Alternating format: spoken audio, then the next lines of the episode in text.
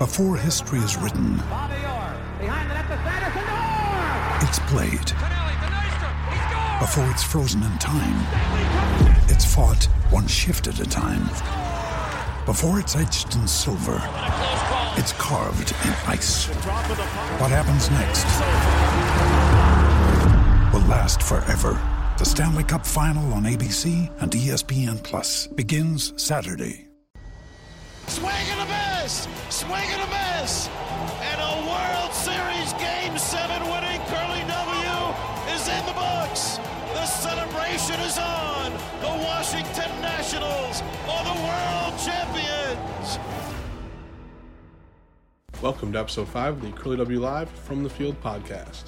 My name is Kyle Brostwitz, and I'm coming to you from the Curly W Live studios here in Washington, D C. On this episode, we are joined by noted D C baseball historian and author Fred Fromer. Uh, longtime listeners of the podcast will remember Fred as a guest on several podcasts during the two thousand eighteen season, in which he and I looked at each All-Star game um, held in Washington, D C leading up to the two thousand eighteen All-Star game. Go back in the archives and check out those podcasts. Fred is the author of several books, including You Gotta Have Heart, Washington Baseball from Walter Johnson to the two thousand nineteen World Series Champion Nationals.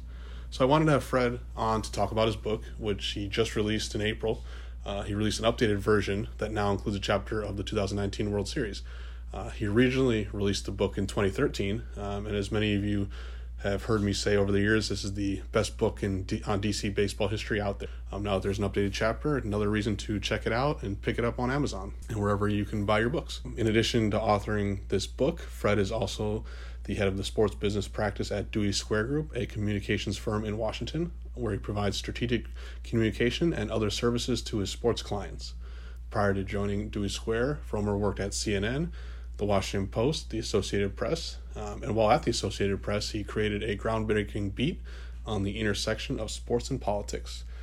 Uh, he's also written pieces for The New York Times, Politico, uh, The Atlantic, Washingtonian Magazine, and as we'll talk about in the podcast, the Sports Business Journal. Uh, you can also find Fred on Twitter at F Fromer, F F R O M M E R. You can find all of his work there. Remember, you can listen to this podcast, including all past episodes, through our blog, which is curly w dot m o blogs dot com, uh, Apple Podcasts, Art nineteen, Spotify, and wherever else you can find your podcasts.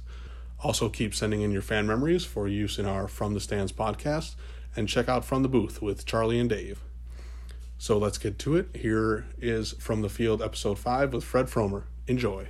All right, welcome, Fred, to the Curly W Live studios. I am once again in Washington, D C. Uh, where are you joining us from? I'm also in D C, Calumet Triangle. Okay. Um, well, thank you for joining the podcast today to talk about your, I guess it's new slash updated uh, book on D C baseball history. And uh, we'll talk about a pretty cool uh, article you wrote recently um, that's kind of um, you know, in line with, with, what we're going, with what's going on in, in Major League Baseball right now. And um, So once again, uh, thank you for taking the time to hop on the podcast. Thank you, Kyle. So let's start with the book and specifically the title. It's called You Gotta Have Heart, and that's in quotation marks. So can you tell me a little bit about where that quote came from and how it became the title of the book? Yeah, it's from a Broadway musical called Damn Yankees. And uh, as some of your listeners know, the old Washington Senators had kind of a long tradition of losing. And uh, so it's about a middle-aged Senators fan who's so frustrated at all the losing that he sells his soul to the devil to become transformed to a twenty-five-year-old center fielder named Joe Hardy, who leads the team to the pennant over the New York Yankees. And uh, there is actually a, a song in the middle of the play uh, and the movie called You Gotta Have Heart, where the manager sings that uh, to his team. And um, it's really true. I mean, you actually hear guys like Bryce Harper back when he was on the Nats, he would actually talk about needing heart. And it's, it's, a, it's a great way to talk about having the passion, the energy for this game. Absolutely. And it kind of, in a way, falls in line with what our motto was this year in terms of finishing the fight and staying in the fight, um, kind of that exactly. motivation type type message that it takes teams sometimes. Uh, sorry to interrupt, Davey Martinez also uh, having that heart scare, and then he would point to his heart mm-hmm. and talk about how, uh, you know, that the heart of the team and the heart, his heart were so important. And, and so it's it was absolutely was uh, uh, definitely a trend last year that, that continued this. Mm-hmm. So let's talk about the book um, in general before we get to specifically about um, your edition that you uh, recently released. Readers of the book, it's a D C baseball history book, but what do you as the author feel that uh, they should get out of it or, or you hope they get out of reading it? It's, it's really kind of a, a sweep, a big sweep of Washington baseball history and a story of redemption. And by that I mean, as I referenced earlier, the Senators were a pretty bad team for much of the twentieth century. They started out with eleven straight losing seasons, and it inspired the, this phrase about Washington, first in war, first in peace, and last in the American League. There was a brief period of, of really great baseball here in the twenties and thirties when the Senators won all three of their pennants and their only World Series in nineteen twenty-four. But that kind of ended abruptly in the mid-thirties, and then again, they were terrible for decades. And then, of course, two baseball teams wound up losing, the, leaving town. The Senators left to become the Twins, an expansion team, lasted eleven years, became the Rangers. Major League Baseball had written off Washington as a city that couldn't support a baseball team. So to see Washington get a team and not only uh, field a competitive team after a few years of, of rebuilding, but also to see them finally get to the World Series ninety-five years after their first one really is a great story of redemption and shows that the city has fallen in love with baseball as, as it had in the twenties and thirties. So who were some of the uh, people you interviewed for the book, not just recent players or, or current players, but um, historical figures? Who who did you really get to, to talk to and interview, and who are some of your favorite interviews? Well, I, I love talking to the old-time players, guys like uh, Frank Howard, uh, who's known as the Capital Punisher, hit uh, tons of home runs at old R F K Stadium. Roy Sievers, who's a slugger for a little bit earlier period. Eddie Brinkman, who was actually the shortstop on the Senators, good friend of Frank Howard's, guy who um, had some terrible seasons. He hit only one eighty-eight and one eighty-seven in consecutive years. Ted Williams becomes manager, and Brinkman tells me how Ted Williams really transformed him, and he actually became a really good, he, he already was a great fielder, became a good hitter, two sixty-six, two sixty-two in the next couple of years, and was an all-star candidate. So um, guys like that were really fun to talk to. Uh, they had some great stories, and uh, Bowie Kuhn was a great one as well. I can get into that if you'd like, a funny story he told me. Yeah, absolutely. Yeah, go ahead. So um, Bowie Kuhn was the commissioner of baseball um, in the sixties and seventies. Um, and um, I think early into the early eighties as well. Um, he also grew up in Washington, D C and operated the old manual scoreboard at Griffith Stadium. Oh, wow. I didn't know that. Yeah, and then as fate would have it, uh, he was the commissioner when the Senators moved to Texas in seventy-one, so he oversaw the team leaving and no replacement team uh, to take over. He told me it was the only time that he cried as baseball commissioner. He just couldn't do anything to stop the move. Uh, the, the writing was on the wall. The owner supported it. Um, Bowie Kuhn also told me a funny story. Um, at opening day nineteen sixty-nine, um, it was his first game as commissioner, and the Senators had a brand new manager, Ted Williams. And at the ballpark that day was Richard Nixon, the new president. And so um, Bowie Kuhn is sitting in the stands with Nixon, and he tells him, when Frank Howard comes to bat, watch how Frank Howard's a more disciplined hitter this year. Ted Williams is really working with him, make sure he doesn't chase any bad pitches. And as fate would have it, the first pitch lands six feet in front of home plate, and Frank Howard swings and misses. And neither Nixon nor Kuhn said anything. They just looked at each other and laughed. Oh, that's good. But other than the twenty nineteen World Series, you know, what's your favorite, whether it's in the book or not, um, your favorite D C baseball history story that you've heard someone tell you, or that you've told to groups, or a, a story that you always go to to tell people? What's, I guess, number one on, on your list as someone who's really immersed yourself in D C baseball history? Yeah, my, my favorite story actually is, believe it or not, a sixteen to nothing loss the Senators had to the Yankees in nineteen thirty-three. But that's not the part of the story that I like. Part of the story that I like, not to, to glorify violence, but the Senators and Yankees were fierce rivals that year. And they got into this all-out brawl uh, when Ben Chapman of the Yankees spiked Buddy Meyer of the Senators uh, coming to second base. So the, the uh, players stormed the field, but then the hundreds of fans stormed the field. And back then, it was mostly men in suits and uh, top hats and ties. And they stormed the field, too, and they started going off on the Yankees. Things got so bad that the uh, uh, riot police, D C riot police, had to come and restore order. And um, the re- great thing about that game, despite the fact that the Yankees crushed the Senators, was it really sparked the Senators. They were only six and six early on in the season. Mm-hmm. They turned things around. They cr- crushed the, the uh, competition the rest of the way. They won the pennant, and actually posted the best record of any Washington baseball team ever, a six fifty-one winning percentage. So I feel like that game, in addition to the looking back at how funny it was in a way that uh, you had to have the riot police come, it also showed how much heart this team had, and, and that, that they really kind of got motivated after seeing the Yankees beat them up both on the field and off. Early in quarantine, I watched Ken Burns' Baseball, the whole entire documentary, all eleven episodes, I think it is. And what always struck me early on was the the ease at which people got onto the field. Yeah. Like the the, the post game, like you know, storming the field or just getting on the field in general, or even being on the field during the during the play, line up in the outfield on the grass and kind of form the wall.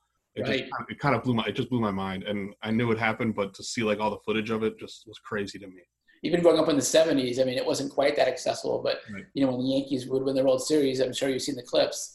Thousands of fans would storm the field, and the police didn't make any effort to control it. And you'd see, it's a great uh, video of Reggie Jackson mm-hmm. really running for his life from uh, right field to, to the dugout, because these these fans were, I mean, they weren't out for blood, but they were out for uh, maybe pieces of hair and other souvenirs. So it was a crazy time. Right. Isn't that how uh, when the Senators were leaving the second time, isn't how the fi- that how the final game ended?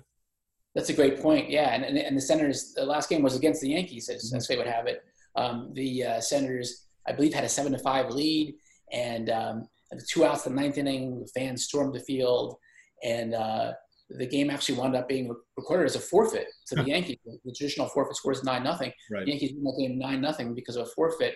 Uh, the fans just kind of, it was kind of a funeral and a party all at once. You know, it was like they were angry, but they also wanted to, to kind of celebrate, if you will, about that last game.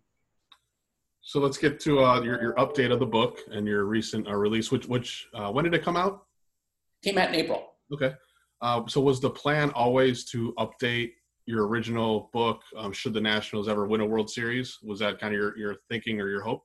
Yeah, the, the offer actually from the publisher, uh, the standing offer was that the Nationals would ever to even make it to the World Series. So once they won the pennant, um, we were on our way to doing a new edition. So when did you start writing, or when did you realize you probably should start writing and to get this book out, um, you know, by April? And what was the overall process like um, once once we won the World Series? Yeah, it was really kind of a rush job. The publisher needed it by the end of November. Oh, so wow. I had one month to write it and do some interviews as well, do additional interviews and additional research. So as you might imagine, it was, uh, it was you know, every day uh, after work and weekends, but it was great. I really enjoyed it. Um, I wish I had a little more time to write it, but we wanted to get it out uh, for opening day or right around that time. Of course, this luck would have it. It, it doesn't really matter. We could have waited a couple more months.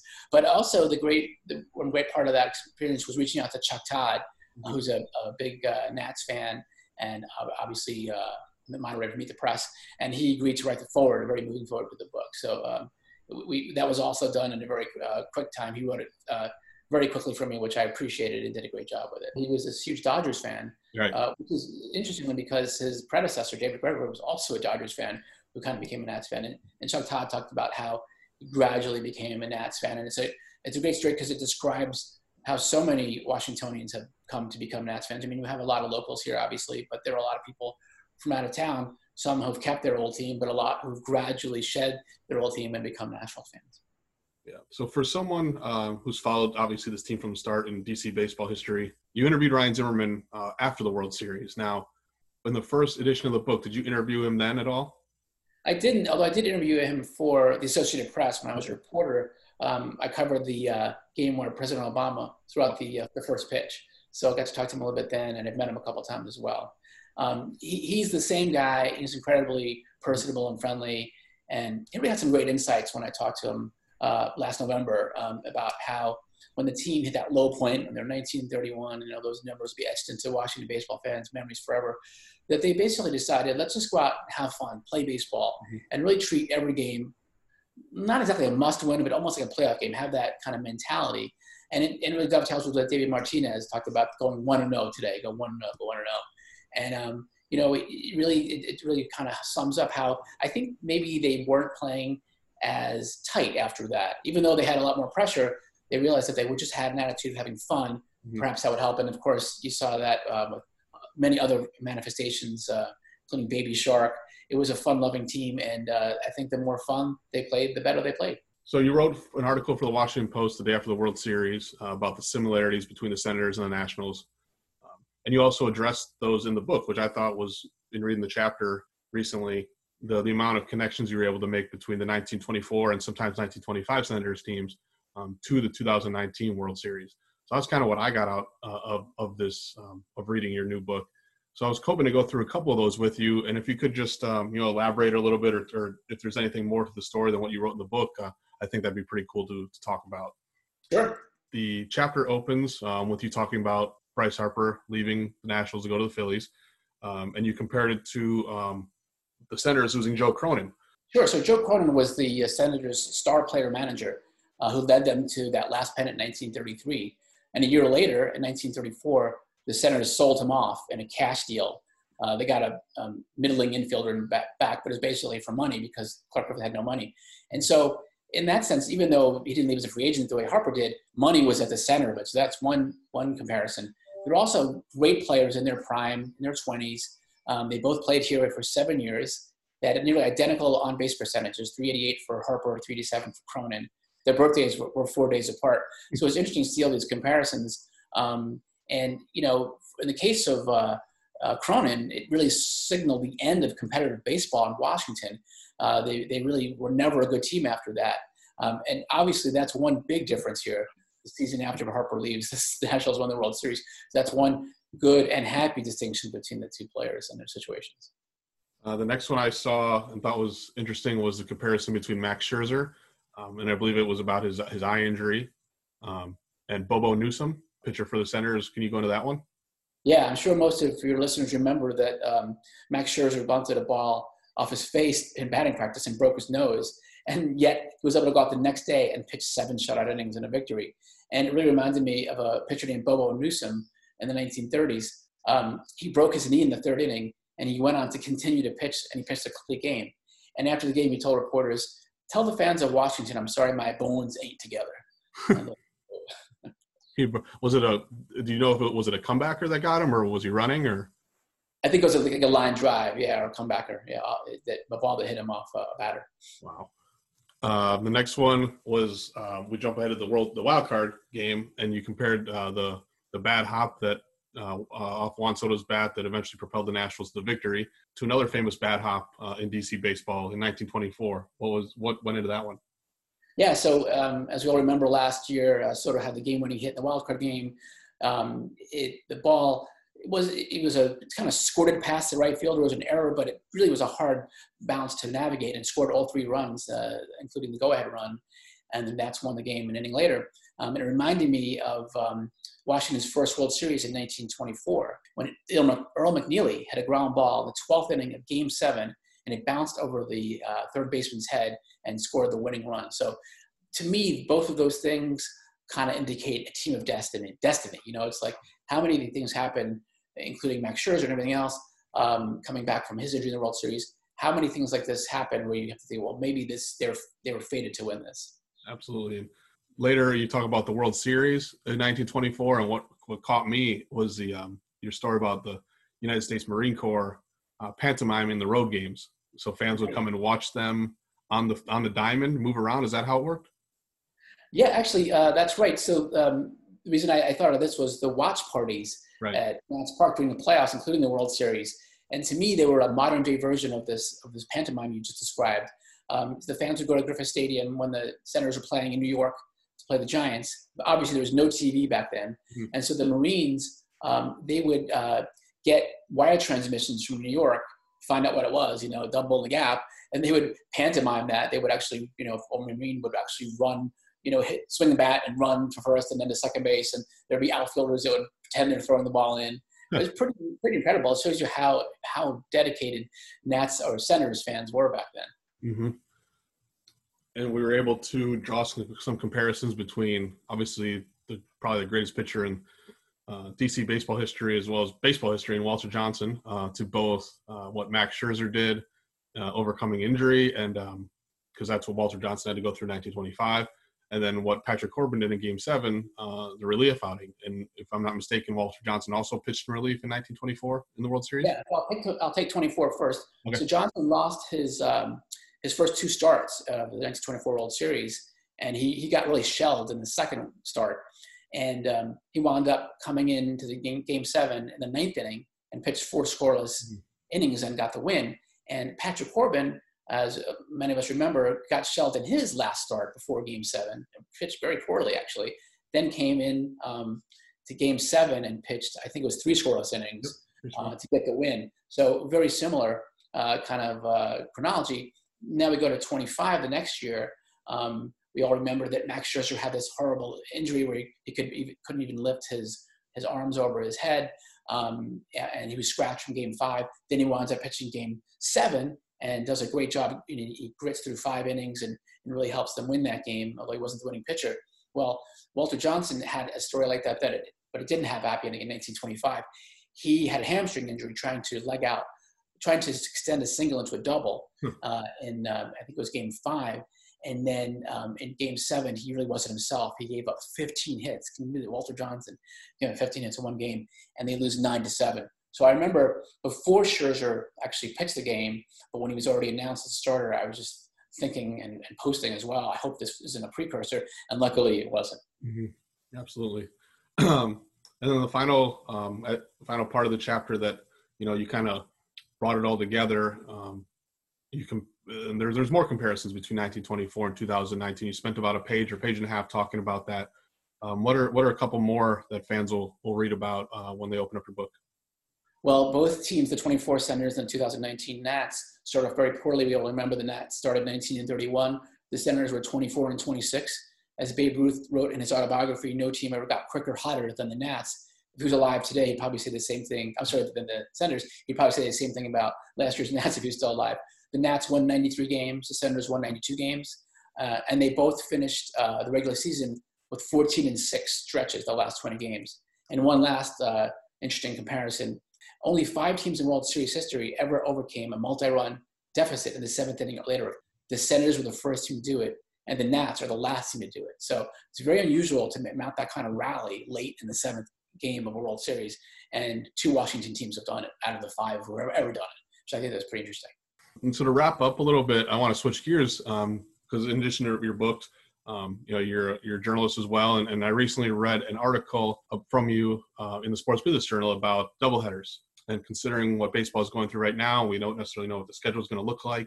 Doubleheaders could be uh, more prevalent. Um, they could be scheduled instead of, you know, having them uh, come out because of rainouts or postponements.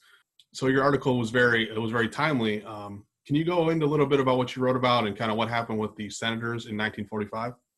Yeah, sure. Um, so when I when I wrote that piece a couple months ago, um, there was a lot of talk about maximizing the number of games. Things are looking a little uncertain now. We don't know what's going to happen with the season.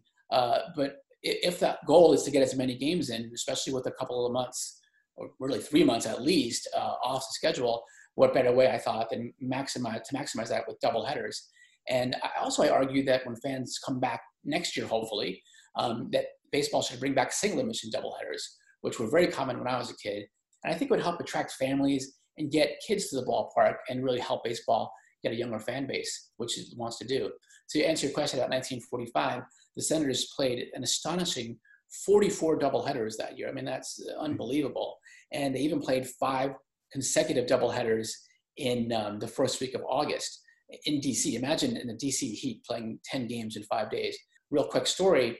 They were so strapped for players. Their bullpen was taxed, and they, they could not get out of the fourth inning of a game against the Red Sox, and their only loss in those ten games, that they brought in a guy named Bert Shepard, who was a one-legged pitcher who had an artificial leg, and he pitched his only game. That was his only game ever. He pitched five and third innings, gave up only one run, if you can believe it, lifetime E R A of one sixty-nine. Here's a funny little postscript to that. The guy that he replaced, I bet his name, he also, ironically, only pitched his only game that, that afternoon. He pitched one-third of an inning. I believe he gave up seven earned runs. His lifetime E R A, one eighty-nine point zero zero. So these two guys, the complete opposites, but it just shows you what baseball was like right. during World War Two. You didn't have your best players at the time. Were those um, were they all scheduled, or was it because of weather? Um, some were scheduled. Uh, some were because of uh, rainouts, uh, and partly the uh, – the Senators owner, Clark Griffith, um, he wanted to end the season a week early mm-hmm. so he could rent out the stadium, Griffith Stadium, um, to the uh, to the Washington Redskins. And so he wanted to really kind of condense things. And that, that was one reason you had so many doubleheaders that year. Wow. Yeah, I think about, when you tell that story, I think about the roster size and just how taxed those players had to be. And not just playing uh, baseball in August in the D C heat, those were all day games, right? There were actually a few night games. Okay. Uh, yeah, I, I looked that up. I was interested, interested to find out. I think two of the doubleheaders were night games, but even still, a doubleheader at night, you know, put it in air quotes, um, that's going to have to start at like five or five thirty. You're not going to have to at eight. So really, you're playing several hours under the sun, even in the night doubleheaders. That's, yeah, that's brutal. Um, well, Fred, thank you for joining us uh, to talk about the book. Uh, can you remind listeners where they can purchase it um, and where they can all find all of your other great work on, on baseball history and, and sports in general? Sure. Thank you very much. Uh, you can find it on Amazon dot com, Barnes and Nobles dot com. And if you want to see some of my stories where I go into detail on um, some of these comparisons between the Nats and the Senators, just go to fred fromer dot com. And it's uh, Fromer is F R O M M E R. Awesome. Well, once again, thanks for uh, returning to the podcast after uh, a couple year break, after we had a really good series on the All-Star games a couple years ago. I hope fans jump back in and, and listen to those because there were some really good um, historical discussions. Thank you for all your hard work and your, your dedication to D C baseball history. It, it really helps out the fan base and people that want to learn. So um, once again, thanks for joining the podcast, and we will talk to you soon. Thank you so much, Kyle. I really enjoyed it. Thanks again to Fred for joining the podcast. Be sure to check out the book. Um, order it wherever you can order your books, and find him on Twitter uh, to see all of his good work. Uh, don't forget to check out our past episodes, including our most recent one with Chris Poitras of Jostens, the maker of, two, of our two thousand nineteen World Series rings. Check out uh, From the Booth with Charlie Slows and Dave Jagler. Um, and remember to send in your memories from our From the Stands podcast. Any comments, questions, or suggestions for the podcast, find me on Twitter at, at Kyle Brostwitz or at Nationals. I always love hearing from our listeners. So thanks again for listening. We'll see you next time on the Curly W Live From the Field podcast.